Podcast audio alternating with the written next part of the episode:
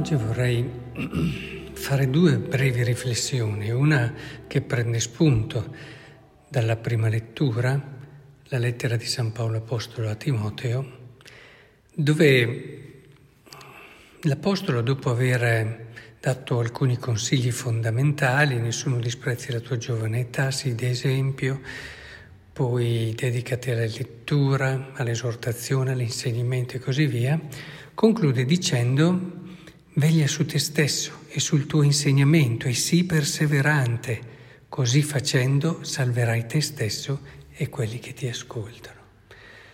È, è proprio così, cioè il nostro cercare di comportarci bene, cercare di salvare l'anima, non è mai una cosa che si chiude in noi, ma ha sempre delle conseguenze sugli altri non solo perché uno può essere un presbitero e allora a maggior ragione la sua santità influisce o comunque favorisce tante persone a riconoscere Cristo. Sapete, ricordate il Santo Curato d'Ars che diceva che se c'è un sacerdote da sei, la parrocchia da quattro, un sacerdote da sette, la parrocchia da cinque e così via non per dire che il sacerdote magari fosse il più santo, ma certamente il suo ruolo e la sua responsabilità, eh, il suo ruolo, scusate, dà a lui una grande responsabilità nei confronti delle anime. E quello che lui fa ha delle conseguenze inevitabili, ma al di là del sacerdote, con chiaramente anche a seconda delle situazioni, delle misure differenti, eh, ogni, ognuno di noi è responsabile per quello e la cura che mette anche nella sua crescita, nelle sue scelte, nel rinnovarsi nella fede, nel crescere nell'amore, nell'evitare il peccato, ha anche conseguenze sugli altri. Quindi non dimentichiamolo mai questo, perché tante volte il peccato invece ci chiude in noi stessi, quasi che fosse una cosa solo nostra e questo ci rende più deboli e più fragili, tanto più che per anche quello che la teologia del corpo mistico ci insegna, al di là anche di quelli che sono le, le influenze dirette che possiamo avere sugli altri, c'è una, un legame fondamentale tra tutto il corpo mistico e quindi la mia santificazione eleva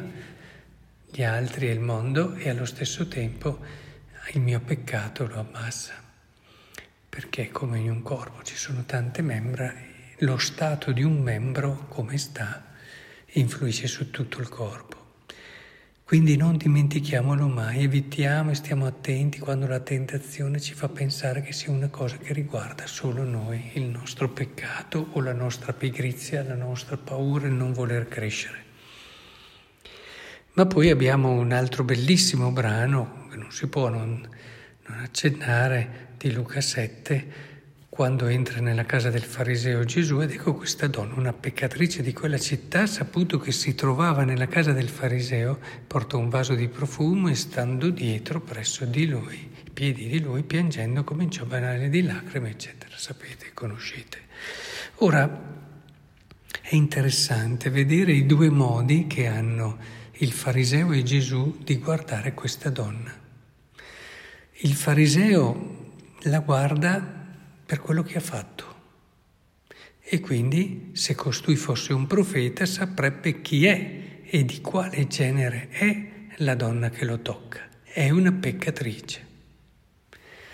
Interessante, noi rischiamo tante volte di vedere una persona per quello che ha fatto. La valutiamo, la consideriamo, eccetera, per quello che ha fatto. Gesù invece ha un altro approccio Gesù allora gli disse, Simone, ho da dirti qualcosa. Di pure un creditore aveva due debitori, eccetera. Fa, fa, capire appunto che risponde lui, no? Perché gli dice chi di, lui, chi di loro lo amerà di più, quello a cui è condonato di più, quello a cui è condonato di meno. E lui rispose, e suppongo sia colui al quale è condonato di più. E hai giudicato bene, dice Gesù e gli fa notare come questa donna ha fatto molto più di lui, come attenzione, come premura. Sono entrato in casa tua e tu non mi hai dato l'acqua per i piedi, lei me l'ha bagnato i piedi con le lacrime, eccetera, eccetera, eccetera. Cioè, Gesù cosa guarda?